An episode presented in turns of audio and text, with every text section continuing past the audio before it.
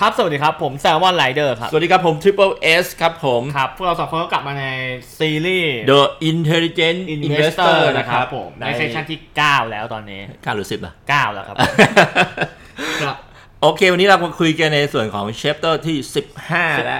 16 นะครับผม ครับ ซึ่งก็เอไอ Chapter เก่านี่เราคุยกันเรื่องวิธีการคัดเลือกหุ้นสำหรับนัก นักล ล ง ง ทุ ทุ น น เชิ เชิ ง ง รั รั บบ ใช่ ใช่ครัอ่ะบ คราวนี้เรามารู้วิธีการแล้วว่าเฮ้ยเราคัดเลือกหุ้นสำหรับนักลงทุนเชิงลุกเนี่ย ต้องมีอะไรบ้างต้องทำยังไงดี อ่าวิธีการทำไงดีนะครับผม ครับผม โอเคเปิดเลยเปิดงานเปิดงานมา ก็บทที่ 15 นะครับผม อ่า พูดเรียงไทม์ไลน์ตามหนังสือออกมาแล้วกัน ก็คือเขาบอกว่าเป้าหมายก่อน เป้าหมายของนักลงทุนเชิงลุกก่อนที่จะทำเนี่ย คือเขาบอกว่าเราต้องทำผลกำไรเนี่ยให้ได้มากกว่าตลาดให้ได้ ให้มากกว่าดัชนีให้ได้ครับ ต้องเอาชนะตลตลาดให้ได้ ใช่ ะรับ อันนี้ ถ้า คือ เป็นเป็นเชิงลุกนะ เป็นเชิงลุกใช่ เราเชิงลุกต้องแพ้เหรอไอ้ยเราเราเชิงรับต้องแพ้เหรอ ก็เขาเรียกว่า ผมผมรู้สึกเชิงรับก็คือต้องจะอิงไปตามดัชนีอะครับถามว่าชนะดีไหมมันดีอยู่แล้วครับ อืม แต่หมายถึงเอาเพอร์ฟอร์แมนซ์โดยรวมก็คืออิงตามดัชนีไป อืม ครับผม แล้วก็เขาก็พูดเสริมกันมาว่าเอ้ยแต่มันทำได้ยาก นะ ใช่ เขาก็พูดดักมาตั้งแต่หน้าแรก ๆ เลยเอ้ยมันมันไม่มันไม่ง่ายนะ โดยที่เขาบอกว่ามันมี 2 เหตุผลว่าเอ้ยทำไมจะเจ๋งจะเก่งมาจากไหนเนี่ย สุดท้ายมันก็มี 2 เหตุผลนะที่ ใช่ คุณเอาชนะตลาดลำบากนะครับผม ซึ่งข้อหนึ่งก็คืออ่ะผมเปิดให้นะครับ ใช่ ผมเขาบอกว่า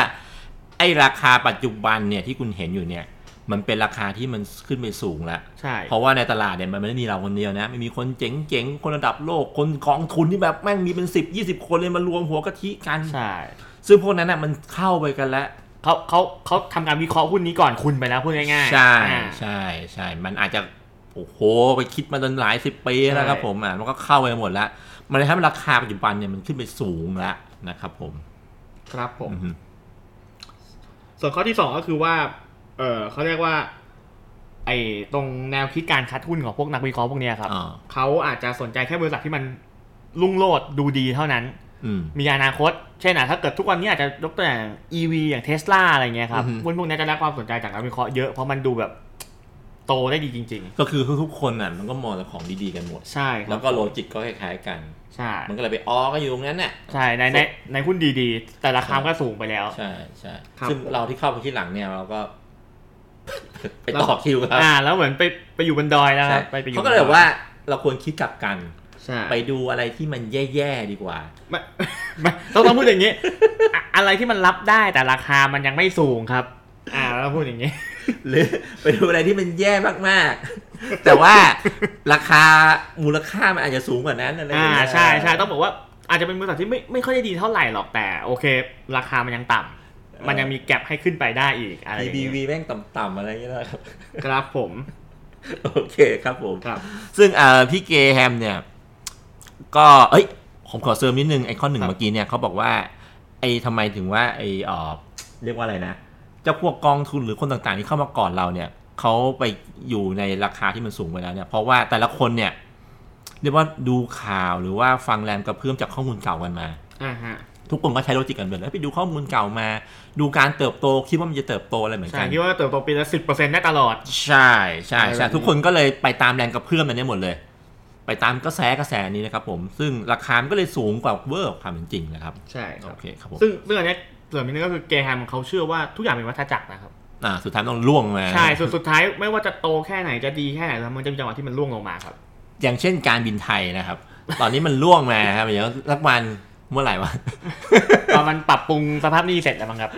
สิบปีไม่ไม่รู้ครับ อันนี้ มันก็จะกลับมานะครับผม หรือเปล่าไม่รู้ครับ รีบเข้าไปซื้อเลยนะการบินไทย นะ โอเค แต่มาเฮียเกแฮมเนี่ยเขาก็เลยแนะนำว่าเอ้ยถ้าเป็นบริษัทเขาอ่ะเขาก็โม้นะ ใช่ ในการลงทุนเชิงรุกเนี่ยเขาก็ทำมาแล้วนี่ ใช่เขาก็มี โดยเขาใช้วิธีการทั้งหมด 4 วิธี ใช่ สี่ สิ่งที่หลัก ใช่ใช่ ใช่ ข้อหนึ่ ค ง รับผม คือเขาทำอะไรคุณซัมมอนไรเดอร์ ๆเขาทำ arbitrage ครับผม อัลบิทัสนะครับผม ซึ่งอันเนี้ยที่ผมอ่านแล้วเข้าใจมาเลยก็คือว่าเขาบอกว่าเขาจะเหมือนกับ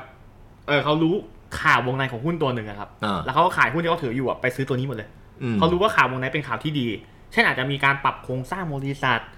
อืม มีการเปิดธุรกิจ New S Curve อะไรอย่างเงี้ยครับ อือฮึ อ่า ซึ่งซึ่งเขาต้องชัวร์นะครับ อันเนี้ยเขาเสริมนิดนึงว่า โอกาสสำเร็จเนี่ยมันต้อง 80%นะอะไรอย่างเงี้ย อืม หมายถึงแบบข่าวเนี่ยมันต้องชัวร์ครับ แปดสิบยี่สิบนะครับ ใช่ใช่ครับผม ประมาณนี้ครับข้อหนึ่ง ส่วนข้อสองเนี่ยก็คือเป็นการขายทอดกิจการครับ อืม ใช่ อันนี้ก็ตรงตัวเลยครับก็คือว่าเหมือนไปซื้อหุ้นที่จะมีการขายสินทรัพย์ อ่า หรือกิจการบางส่วนหรืออะไรก็ตามแต่ที่จะได้เงินเข้ามาในในหุ้นเขาอะครับในในบริษัทเขา ก็อาจจะได้ปันผลเลยนะ ใช่ครับอาจจะได้ปันผลเลยแล้วจะได้อันนี้ส่งส์อย่างอื่น เช่น ตัวเลขอาจจะดูดีขึ้นครับกำไรต่อหุ้นอาจจะพุ่ง แมง กระ เม่า ฉูด ก็จะบินเข้ามา อ่าถ้าถ้าใครที่ดูแต่ตัวเลขกำไรอาจจะเข้ามาซื้อ อ่า ครับผม โเค ส่วนข้อ 3 ก็คือการป้องกันความเสี่ยงแบบเกี่ยวเนื่อง อันเนี้ยอันเนี้ยเราอ่านแล้วเราก็งงเหมือนกันนะครับผม ใช่ครับผม แต่ที่เราจับใจความกันได้เนี่ย เออเราคิดว่าคล้ายๆว่าให้ไปซื้อพวกที่เป็นหุ้นกู้ ใช่ อ่า บอ หุ้น ล กู้หรือหุ้นเอ่อหุ้นที่แปลงสภาพเป็นหุ้นสามัญได้ในภายหลัง ของเจ้าตัวนั่นแหละไปซื้อไว้ก่อน แล้วก็ให้ขายหุ้นสามัญออกไป ใช่ ในจังหวะที่มันจะตกต่ำอะครับ ที่ ใช่ อาจจะมีเรื่องที่ไม่ดีหรือตลาดอาจจะดูดูดูแย่ เพราะอย่างน้อยเราอาจจะได้ดอกเบี้ยจากหุ้นกู้นั้นอยู่ ใช่ครับ ถ้าเป็นหุ้นกู้เรายังได้ดอกเบี้ยปกติ แต่ถ้าเป็นหุ้นสามัญถ้าเราถึงหุ้นสามัญแล้วบริษัทมันไม่ดีเศรษฐกิจไม่ดีเนี่ยเราอาจจะไม่ได้ปันผลเลยสักบาท อือฮึ ครับผม ถ้าให้เปรียบเทียบง่ายๆ คือให้เหมือนเราเหมือนเรารักคนคนนึงนะ แต่ว่าเราบอกเลิกไปก่อน แต่เรายังทิ้งแหวนมั่นไว้ ทิ้งทิ้งเบอร์ไว้ เบอร์แม่งมันไปเสร็จแล้วพอหลังเราก็สามารถแปลงสภาพกลับมา อ่า แต่งงานกันใหม่ได้นะครับผม ครับผม พยายามพยายามแปลงให้มันเข้าใจง่ายๆในข้อสามโอเค ข้อสุดท้ายข้อสี่เขาทำอะไรเนี่ยคุณแซมมอน ก็คือซื้อหุ้นที่มีเอ่อถ้าภาษาอังกฤษในหนังสือก็คือหุ้นเน็ตเน็ตครับ เน็ตเน็ต อ่าใช่ บาร์เกนอิ เน็ตสชอ ชู งทีใช่ครับผมเขาบอกเป็นหุ้นที่มีสินทรัพย์เอ่อราคาเนี่ยต่ำกว่าสินทรัพย์หมุนเวียนของที่เขามีอยู่ครับ อ่า ก็คือเหมือนเอาสินทรัพย์หมุนเวียนลบหนี้สินปุ๊บไม่มีภาระหนี้เลย อืม อ่าฮะซึ่งอันเนี้ยเป็นสูตรที่เกแฮมเขาคิดขึ้นมาครับ โดยที่แต่เขาบอกไอ้สูตรเนี้ยมันต้องกระจายความเสี่ยงเยอะนะครับร้อยตัวที่เขาบอกคือหนึ่งร้อยตัวครับ อืม ใช่ ซึ่งเยอะมาก เดี๋ยวไปทำบ้างดีกว่า เงินเหลือเยอะ โอ้โห เดี๋ยวทำบ้างทำบ้าง ร้อยตัวเลยครับ เอานี่นี่นี่อ่านแล้วมันงงนะเดี๋ยวผมบอกพวกคุณเลยวิธีทำมันคือคุณไปที่กรุ๊ป MAI อ่า แล้วคุณไปหาตัวไหนที่ราคามันต่ำกว่า price per booking นะครับมีกี่ตัว MAI แล้วคุณก็หามาร้อยตัวแล้วคุณซื้อมากหมดเลย นี่นี่เป็นชี้นำการลงทุนหรือเปล่า อ่ะ ไม่ไม่รู้ครับ ไม่เลยทำตามว่าไงเน็ตเน็ตผมก็เน็ตเน็ตไม่ดีอะไรวะนี่นะบอกพวกคุณเลยนะฮะใครฟังอยู่นะฮะ ไปที่ MAI นะฮะ ครับ หาอะไรที่ price per booking ต่ำนะครับ ซื้อแม่งหมดเลยครับผม แล้วอย่ามาบอกผลกับพวกเรานะ ว่าเกิดอะไรขึ้น ครับผม โอเค อ่ะ อันนี้ก็คือเกเกแฮมแนะนำว่าที่เขาทำนะค ใช่ รับผม ที่เขาทำครับผม อ่าใช่ ถัดมาเขาพูดถึงเรื่องบริษัทรอง ใช่ครับบ อ่า ริ บ ษัท ริษัทร ร อ อง ง บริษัทรองบริษัทรองนี่คือที่เราจับใจความได้นี่ก็คือเออเหมือนแกจะบอกว่า มันมีบริษัทที่แบบ ไม่ ไม่ได้ ไม่ได้ดังมาก ไม่ได้ โปรดั ดังมาก โปรดังอาจ อ่า จะไม่ได้ระดับโลกอะไร ใช่ แบบ เพราะ นั้น พี่เกแฮมเขาเลือกแต่พวกมาเก็ตแคปใหญ่ๆ พวกแบบใหญ่ๆเนี่ยเขาบอกว่าสิ่งที่แกทำกันคือแกไปสนใจบริษัทรอง ซึ่งบริษัทรองสมัยแกเนี่ยเขาก็ดูว่าหามันไงดีวะพิสูจน์ยังไงเขาไปใช้เนี่ยอ่านหนังสือเลยนะ Stock ไก Guide ด์ไกด์ เอ ใช่ อ ครับ Stock Guide Guide ไอ้หนังสือ Stock Guide เนี่ยเราแนะนำหน่อยคือเมื่อก่อนเนี่ยไอ้มันไม่มีเว็บไซต์อ่าไม่มีหนังสือพิมพ์แล้วเนี่ยเขาใช้วิธีการพิมพ์หนังสือแจกนักลงทุน อ่าฮะ ซึ่งเขาพิมพ์แจกโดยทั้งเอ่อพวกนี้แหละ ตลาด S&P ที่เมืองนอกเนี่ย โดยหนังสือนี่มันชื่อว่า Stock Guide เขาก็สอนเราเลยว่าจะอ่าน Stock Guide ทำยังไงไปดูตรงนู้นนี่หนึ่งสองสาม อารม สี่ ณ์เหมือนเปิดเปิดพจนานุกรม dictionary นะครับ เออ เลยถอดวิธีเปิดว่าเปิดยังไงดี ซึ่งมันไม่มีประโยชน์ฮะ เพราะว่า ใช่ เดี๋ยวนี้มันมีเว็บแล้วฮะ ใช่ครับ ถ้าเป็นสมัยนี้ทุกคนก็คงรู้อยู่แล้วครับมีหลายที่มีเซตมีสต็อกเลด้า เทรด ฟิโนมีนาอะไรอย่างเงี้ย ใช่ เยอะมากแล้วครับ เลือกจะเสพอันไหนก็เข้าไปได้เลยนะครับผม ใช่ครับเรียงตาม PE เรียงตามอะไรทำได้หมดครับ อือฮึ แอปพลิเคชันพวกนี้ครับผม ครับผม แล้วก็เขาก็พูดต่อไปถึงหลักเกณฑ์ของนักลงทุนเชิงลุกครับ อ่าฮะ อ่าฮะก็เขาบอกว่าข้อที่หนึ่งเลยหลักเกณฑ์ที่เราเลือกเลยคือเรื่องฐานะการเงินครับ ซึ่งฐานะการเงินเนี่ยเขาบอกว่าดูสินทรัพย์หมุนเวียนเนี่ยเป็น1.5เท่าของหนี้สินหมุนเวียน อ่า อ่ะถ้าเรารีแคปกลับไปนิดนึงเนี่ยในเชิงรับเนี่ยเขาต้องการสองสองเท่าเป็นอย่างน้อยนะ แต่อันนี้เขาบอกหนึ่งจุดห้าเท่าก็ก็ก็เหลือแล้วเหลืออ ม พอแล้วอะไรอย่างเงี้ย ข้อสองข้อสองเขาบอกว่าไม่ขาดทุนใน 5 ปีล่า ใช่ สุด เรื่องความเสถียรภาพอ่ะถ้าเป็นเชิงรับเนี่ยเขาบอกว่า สิบปีไว้นะ อ่ะเขาบอกเขาเขาบอกสิบปีถูกไหม เออ ครับห้ามขาดทุน แต่อันนี้เขาเหลือแค่ห้าพอ อ๋ออ๋อนี่ตอนแรกเขาเกิดมาบอกว่า จริงๆเขาแค่กดเหมือนเชิงลับแหละ แต่เขาลดลดลดเพดานมาหน่อยนึง ลดความเข้มข้นลดความเข้มข้นนะอ่า ใช่ ครับผม ใช่ใช่ แล้วก็ปันผลครับโอ้เชิงรับเนี่ยยี่สิบปี เออยี่สิบปี เชิงลุกเหลือ เหลือเหลือจ่ายเถอะ จ่ายสักปี ก็ ก็ ยั ยัง ง ได้ ดี แค่มาเลยว่าปีที่แล้วยังจ่ายปันผลอยู่ ใช่ นะ ใช่ คือคือจ่ายสักปีหนึ่งอ่ะ ปีที่แล้วพอ เออปีที่แล้วยังจ่ายอยู่นะอะไรเงี้ย พอใจแล้วครับ จาก 20 ปีเหลืออยู่ปีเดียวครับ สี่การเติบโตผลกำไรเยอะกว่า โอ้ผมไปเขียนเป็นอันนี้เดี๋ยวคุณบอกก่อนดีกว่าเดี๋ยวผมบอกผม เอ อผลผลกำเขาบอกว่าไอการเติบโตของกำไรเนี่ยครับอย่างที่บอกเมื่อกี้ตอนเชิงรับใช่ไหมครับ อ่าฮะ เขาแบ่งเป็นช่วงเลนส์สามปีสามปี ก็คือช่วงเลนส์ปีเนี้ยต้องเยอะกว่าสามปีที่แล้วครับ เออ ที่ที่เฉลี่ยมาแล้วใช่เขาต้องการแค่นั้นเลย สามปีเฉยที่แล้ว ใช่ครับผม ผมผมไม่อ่านเจอมันบอกว่ามันต้องเติบโตกว่าช่วงที่มันเกิดวิกฤต ผมเลยเขียนเขียนไปว่าเป็นการเติบโตกำไร เยอะกว่าตอนติดโควิด ไปผมเอาอันนี้มาใช้ในอนาคตด้วยอ่ะผมจะเลิกเชิงลุกนะไอตอนโควิด แม่งชนะโควิดได้อะไรอย่างเงี้ยอ่าโอเคละ ครับผม ข้อห้าสุดท้ายเออ เรื่องราคาครับเขาบอกว่ามันอยู่ในระดับต่ำกว่า 1.2 เท่าของสินทรัพย์ที่มีตัวตนสุทธิ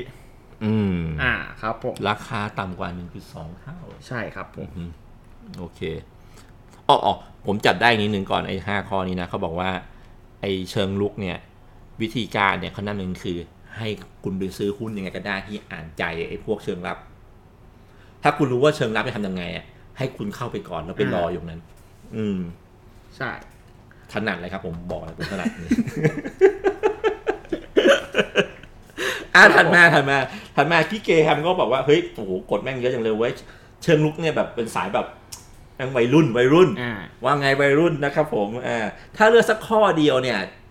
เอายังไงดีว่าเป็นหลักการสักข้อเดียวนะครับผม ใช่ครับ เขาแนะนำว่ายังไงครับ ก็ที่ผมอ่านเจอมาก็คือว่าเขาให้ให้ซื้อหุ้นเน็ตเน็ตครับที่พูดไปก่อนหน้านี้ ก็คือหุ้นที่มี เห็นไหมเขาแนะนำ MAI ร้อยตัวซื้อมาหมดเลย คือก็คือต้องบอกในบทเขากวนตีนครับเขาเขาเขาพูดมาสองข้อ เออ ก็คือซื้อหุ้น PE ต่ำซึ่งเป็นสิ่งที่เรารู้กันอยู่แล้ว เออ แต่เขาบอกว่าเอ้ยในยุคเขาอะ PE ต่ำแม่งไม่เวิร์กอะ เออ สามปีที่ผ่านมาที่เขาทดลองซื้อหุ้นหุ้นบริษัทใหญ่ PE ต่ำเนี่ยไม่เวิร์กเลย อืม ไม่ไม่เวิร์กแต่ไอ้ไอ้หุ้นเน็ตๆของเขาเนี่ยเวิร์กแต่เขาเตือนไว้อย่างหนึ่งว่าไอ้หุ้นเน็ตๆเนี่ยต้องกระจายความเสี่ยงเยอะๆครับ อืม อย่างที่เขาบอกเขาเขาหนึ่งร้อยตัวสำหรับเขา ครับ ซื้อได้หมดเลยครับร้อยตัวแล้วคบผม 100ตัวครับ เน้นๆนะครับผม ครับ ถัดมาถัดมาเขาบอก แล้ อะ ว ไร ก็ เนาะ เขาก็มีโน้ตนิดนึงครับก็บอกว่าหุ้นขนาดเล็กเนี่ย มักจะแพงในสภาวะตลาดกระทิงครับ อ่าใช่ อ่าแล้วก็ถ้าเกิดแต่ถ้าเกิดตลาดหมีเมื่อไหร่เนี่ยมันก็จะลงแรงเหมือนกัน ใช่ ใช่ครับ แล้วเขาก็เสริมนี่ว่า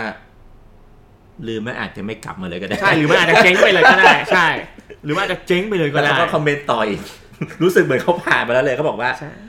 ถ้าคุณจะทำแบบเนี้ย คุณต้องอดทนรอนานมาก ๆ เลยนะกว่าราคามัน ใช่ กลับมา เขามียกตัวอย่างในหนังสือสามปีครึ่งป่ะครับผมจำไม่ผิดได้ ใช่ ได้สามเท่าในสามปีครึ่ง ถ้า อ่า ผมจำไม่ผิดประมาณประมาณนี้ ก็คือให้บอกถ้าคุณซื้อหุ้นตัวเล็กในช่วงกระทิงอ่ะเฮ้ยมันมีโอกาสชิบหายนะ ใช่ แล้ว ใช่ แม่งติดติดยาวเลยคราวนี้ ติดยาวใช่ ติดยาว แล้วมันลงแรงแล้วมันก็ฟื้นช้า ลงแรงฟื้นช้า ใช่ครับผม ครับผม แล้วก็ผมก็เห็นเขาแซะแซะ IPO อีกแล้วครับ ก็อันนี้เป็นเป็นซิกเนเจอร์เขาเลยนะครับ อุ๊ยผมเจอไอเดียไหนผมข้ามเลยตอนนี้ไม่ค่อย ครับ ไม่ค่อยสนไอเดียครับ คือเขาบอกเขาแซะประมาณว่าเขาเขาพูดเหมือนชัปเตอร์ที่เขาเคยพูดมาว่า IPO เนี่ยมักจะเข้ามาช่วงตลาดดีครับ อืม อ่าช่วงตลาดขาขึ้น อืมโอ ซึ่ง เค ซึ่งบังเอิญเหมือนช่วงนี้เลยนะครับ IPO เข้าถี่มากแทบอาทิต ยัง ย์ มีอีกเหรอ อาทิตย์ละสองตัว เขาเลิกกันแล้วนี่ยังมีอยู่ช่วงนี้ ยังมีอยู่เลยครับนี่ที่ อ๋อ ที่ที่จะมีคิวเข้าต่อกันมา โอเค ครับ อ่า ผม อ่าสุดท้ายนี่เขาพูดถึงนี่หุ้นสถานการณ์พิเศษที่นักลงทุนลงทุนเชิงรุก ใช่ ควรเข้าไปทำหรือเปล่า เขาบอกว่านี่อ่า ให้เข้าไปซื้อหุ้นขนาดที่อะไรเนี่ย มีการซื้อกิจการ ใช่ มีการมีข่าวเทคโอเวอร์ อ่าเทคโอเวอร์ แต่อันเนี้ยเขาเขาเขาโน้ตไปข้างหลัง ต่อต่อจาก chapter นี้หนึง อ่าฮะ นิดนึงว่า แต่มันก็อาจจะไม่ซื้อก็ได้นะ คืออาจจะเป็นแค่ข่าว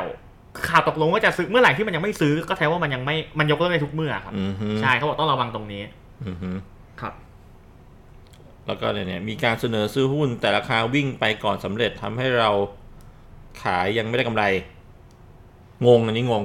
ว่าจับได้จับอะไรได้บ้างเนี่ย อ่ะอ่ะอันอันนี้ผมจดมาข้อที่สองของผมมันเป็นไอ้นี่ฮะประมาณว่า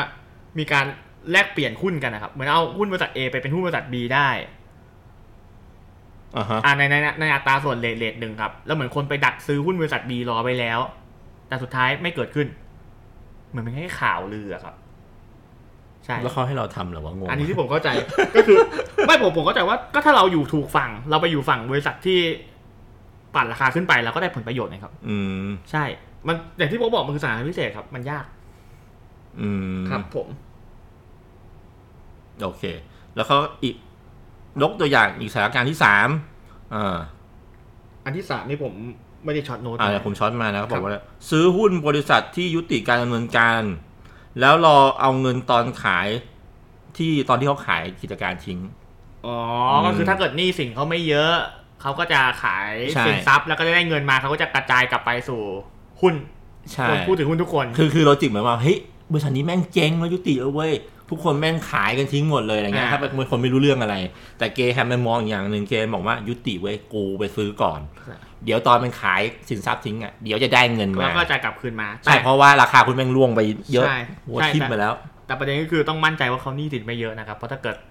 บังเอิญขายแล้วไม่พอใช้หนี้เราก็ไม่ได้อะไรเลยนะครับ แต่ถ้าผมเป็นคนเจ๊งอ่ะผมไปแปลสภาพไปที่อื่นหมดแล้วนะ ใช่ใช่ผมก็ว่าอย่างนั้น เป็นเจ้าของบริษัทผมคงไม่รอให้มันชิบหายไปขนาดนั้นหรอกครับ แล้วผมก็ทำไงซื้อบิตคอยน์หนีไปแล้ว ครับผม อุ้ยอุ้ยสิบห้าทีแล้วเอาเรามาต่อบทที่เชปเตอร์สิบหกแล้วครับผมเชปเตอร์สิบหก ครับผมเชปเตอร์16เนี่ยภาษาไทยคือหลักทรัพย์แปลงสภาพและวอลเลนครับ วอลแลนด์โอ้โห บทนี้ง่ายมาก ผมบอกเลยคุณแซมมอนง่ายมาก ผมผมก็ได้มาน้อยมากแต่ผมขอสรุป ไม่น้อยง่ายง่าย ผมผมขอสรุปสั้นๆเลยนะครับ ว่าเกย์แฮมไม่ชอบวอลเลนมากๆเลยครับ พอเกย์แฮมไม่ชอบเกย์แฮมก็ไม่พูดต่อเลย ใช่ นะ ครับ คือเกย์แฮมบอกว่าวอลเลนเนี่ยผิดตั้งแต่เกิดเลยครับผิดตั้งแต่เกิดมาเลยใช่ เพื่อให้คำแบบแย่มากนะ เป็นความหายนะ คำอะไรอะนะ อะไรประมาณนั้น อ่าฮะแต่ผมก็งงว่าเขาเขียนเขาเขียนมาทำไมว่าบทนี้อะไรเงี้ยเขาเขียนขึ้นมาเขามีเหตุผล อ่าเขาบอกว่าเฮ้ยถึงคุณจะเขาบอกเขาจะมองว่าวอลแลนด์ไม่ดีหรือพวกแปรสภาพเนี่ยมันไม่ดีนะ ใช่ แต่เขาบอกว่าคุณต้องรู้ดิเพราะว่ามันมี มัน ผ จะ ล เกิดขึ้นกับหุ้นสามัญ มันมีผลกับราคาหุ้นสามัญ ใช่ครับผม ใช่ไอ้วอลแลนพวกนี้ แต่ถ้าผมอะผมชอบวอลแลนนะ ผมได้วอลแลนมินกับวอลแลน BTS มา 2 ตัวแล้วผมขายมันเลย ได้มาจากปันผลนะ แต่ผมรู้สึกว่าปันผลไปแล้วครับ อ่า ขายแม่งเลยแล้วครับผม ก็คืออนเนี้ยอันนี้ผมขอพูดนิดหนึ่งก็คือวอลเลนเนี่ยครับมันคือการที่เหมือนบริษัทหุ้นสามัญนะครับเขา อ่า ให้สิทธิ์ในการซื้อหุ้นเรามา อ่า คือวอลเลนพวกเนี้ยบริษัทจะมีอายุอายุจำกัดครับจะหนึ่งปีสามปีกี่ปีก็แล้วแต่บริษัทเลย ซึ่งเขาจะมีราคาตกลงเช่น อย่าง BTS วอลเลนชุดล่าสุดอะครับสมมติเขาตกลงว่า1วอลเลนเนี่ยแลกได้หนึ่งหุ้นสามัญต้องเสียเงิน 9 บาทในการเปลี่ยนเป็นหุ้นสามัญ อืม อ่ะฮะถ้าเรา ล่าสุดที่คือเสียเสียเก้าอ่ะ เออรู้จะเกือบ10 บาทผมจำเลขแน่นอนไม่ สิ ได้ บบาท ใช่ใช่ แต่ราคาหุ้นแม่งไม่ถึงสิบาทตอนนั้ ใช่ น ตอนนี้ยังไม่ถึง เพราะฉะนั้นการเปลี่ยนตอนเนี้ยก็ไม่คุ้มไงครับ แต่ถ้า อืม จังหวะหนึ่งที่ BTS มันขึ้นไปสิบกว่าบาท คุ้มแหละ วอลเลนเราก็จะมีมีมีกำไรในส่วนตรงนี้ได้ เออเก็บไว้ลองเล่นกันดีนะ ใช่ครับ ผมว่า แต่มันไอที่บอกว่าส่งผลกระทบต่อหุ้นสามัญเนี่ย เพราะว่าจำนวนหุ้นจะเพิ่มขึ้นครับจำนวนหุ้นจะเพิ่มขึ้นหลังจากที่มีคนแปลงสภาพวอลเลนเป็นหุ้นสามัญ อืม ซึ่งการที่จำนวนหุ้นเพิ่มขึ้นเนี่ย มันส่งผลให้ EPS ตกลงครับ เพราะ EPS เนี่ยมันคิดจากกำไรหารด้วยจำนวนหุ้น โอ้ยอย่างนี้มินนี่ชอบแจกวอลแลนนี่ก็ไม่ไม่ไม่โอเคนะ ใช่ครับ อันอันอันนี้ก็ในหนังในหนังสือเขาเขียนเทคนิคอย่างหนึ่งครับเขาบอกว่าอย่าไปเชื่อ EPS ที่อยู่ในหน้าแสดงของของหุ้นครับ ให้ไปดูว่าเขามีวอลเลนเท่าไหร่แล้ว และตีและตีความว่าทุกวอลเลนจะแปลงเป็นสภาพหุ้นสามัญครับ เพื่อให้ได้จำนวนหุ้นที่แท้จริงมา อื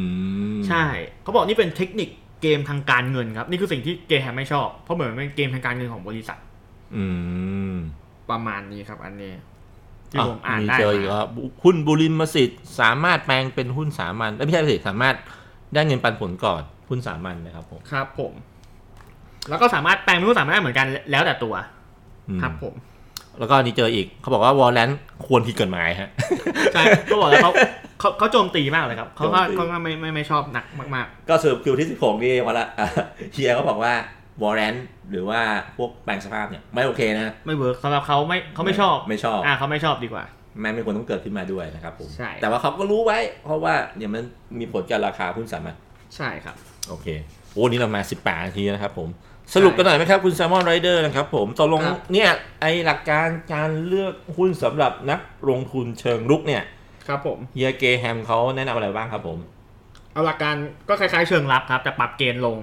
ใช่ อ่า ปรับ ก็เป็น ณฑ์ลงม ฐานะการเงิน สินทรัพย์หมุนเวียนตอนนี้สินเนี่ยแค่หนึ่งจุดห้าเท่า จาก อ่า สอง อ่า ก็เหลือหนึ่งจุดห้าเท่าครับผม แล้วก็แกแนะนำเรื่องที่สองคือ แกแนะนำจากสิ่งที่แกไปทำแล้วล่ะทำยังไง อ่าน นะครับผมก็คือหนึ่งคือเฮ้ยทำอาบิทาด้วย มีทัส สองคือไปหาไอ้พวกของที่มันขายทอดกิจการ อ่า สามคือไปซื้อไอ้พวกหุ้นเกี่ยวเนื่องนะครับ ใช่ ผ ครั ม บผม แล้วก็ขายหุ้นสามัญทิ้งไปแล้วก็รอยหุ้นเกี่ยวเนื่องกับปรับกลับไปเป็นหุ้นสามัญอีกทีหนึ่ง ใช่ครับผม แล้วก็อันนี้เด็ดที่เราว่าชอบกัน ใช่ เข้า MAI อะไร มันมันก็ไม่ได้หมายความว่า MAI หรอกครับพี่จริงแล้ว ใช่มัน อะไรที่ BBV ตามตามๆซื้อแม่งหมดเลย ครับผม อ่า ครับ แล้วเขาก็พูดถึงบริษัทชั้นรองอ่ะซึ่ง อ่า สมัยนี้ก็ไม่ค่อยมีแล้วเนอะ ต้องต้องบอกว่าสมัยนี้ไม่ได้ใช้สต็อกไกด์บุ๊กอะไรแบบนั้นแล้วครับก็เป็น อือฮึ เว็บหมดแล้ว อือฮึ ครับผม แล้วก็อันนี้เป็นสิ่งเขาเตือนเขาเตือนบอกว่าเฮ้ยคุณน่ะอย่าคิดตัวเองฉลาดนุ้ยคนที่เข้าอยู่ตลาดก่อนคุณน่ะแม่งฉลาดกว่าคุณเยอะ ใช่ บางทีก็มีเป็นทีมด้วยนะครับผม ใช่ครับผม ซึ่งเขาก็บอกว่าไอ้ทีมพวกเนี้ยมันเข้าไปรอตราคาคุณอยู่แล้ว ราคามันก็เลยสูงอยู่แล้วนะครับผมการที่คุณเติมเข้าไปแล้วราคาไม่ขึ้นเนี่ย มันก็ไปเกิดจากตรงนี้แหละครับ ใช่ใช่ใช่ คุณอาจจะต้องรอ new S curve ของเขาอีกทีหนึ่ง ใช่ ถึง ใช่ จะได้ขยับ แล้วก็เวลาเราเข้าไปเนี่ยเราก็คิดเหมือนคนอื่นแหละ ว่าเราซื้อหุ้นนี้มีอนาคตดี เขาก็บอกว่าแนะนำให้คิดกลับการดีไปซื้อหุ้นเยี่ยๆนะ แล้วก็ ไม่ไม่ต้องบอกว่า ซื้อหุ้นกลางๆ แต่ราคาต่ำๆต้องพูดอย่างนี้ครั อ่าไปหา ม่ อย่างนั้น หุ้นหุ้นขาวไม่ดีอ่ะ การบินไทย True แต่มันก็มีสิทธิ์ไม่กลับมานะครับ อันนี้ก็จะเป็นความเสี่ยงครับผม เออ เหมือนช่วงนี้บ้านปู่อ่ะช่วงหนึ่งมันแบบว่าอุ้ยจะเป็นอนาคตเราจะใช้พลังงานสะอาดไอ้บ้านปู่เลยตกทีนี้บ้านปู่แม่งขึ้นเว้ย โอ้ช่วงนี้ขอแค่มีพลังงานก็พอครับ เออ ช่วงนี้กำลังขาดแคลนครับ ใช่ พลังงานอะไร ใช่ ก็ ใช่ ก็เอามาก่อนเถอะครับ กลายเป็นว่าบ้านปู่ขึ้นกระจายเลยอ่ะเอออย่างเงี้ยตอนนั้นน่ะไม่น่าขายทิ้งเลยนะบ้าน ปู่นะ โอเคครับ งั้นวันนี้คุณซัมเมอร์เนี่ยเสริมไหมครับผม ก็ไม่มีครับบท 16 ถ้าสรุปสั้นๆ ก็คือเออเขาไม่ชอบวอลเลนกับผู้คุณแปรสภาพเลยครับ ถ้าคุณเป็นแฟน ถ้าคุณเป็นแฟนคลับของเกรแฮม อย่าซื้อวอลแลนครับ ครับ โอเค ได้ครับผม ก็ โอเค วันนี้ก็จบตรงนี้ประมาณ20 นาที เราสองคนลาไปก่อนนะครับ ครับผม สวัสดีครับ ส วั วัส สดี ดีครับ